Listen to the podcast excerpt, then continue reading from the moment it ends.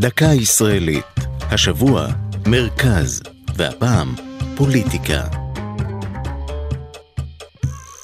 היריבות בין ימין ושמאל אפיינה את הפוליטיקה בארץ עוד טרם קום המדינה.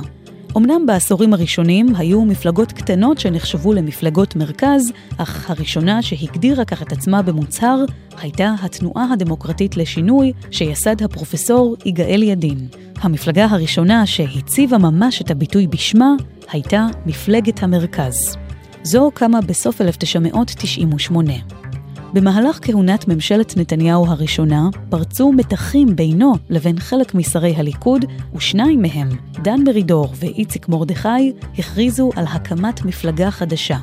עליהם הצטרפו גם רוני מילו והרמטכ"ל לשעבר אמנון ליפקין שחק. המפלגה חרתה על דגלה את עצירת הקיטוב בעם וחתירה לשלום לצד שמירה על הביטחון. למרות ההבטחה הגדולה, זכתה מפלגת המרכז בשישה מושבים בלבד, בבחירות בשנת 99. התוצאה הייתה כישלון. הסיעה בכנסת התפצלה, ובבחירות הבאות נשארה המפלגה מתחת לאחוז החסימה. למרות המפלה, אידיאולוגיית המרכז הכתה שורשים במערכת הפוליטית.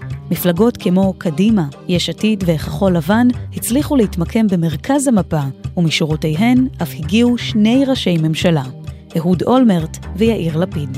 זו הייתה דקה ישראלית על מרכז ופוליטיקה. כתב אביתר נכון, ייעוץ הפרופסור עופר קניג, עורך ליאור פרידמן.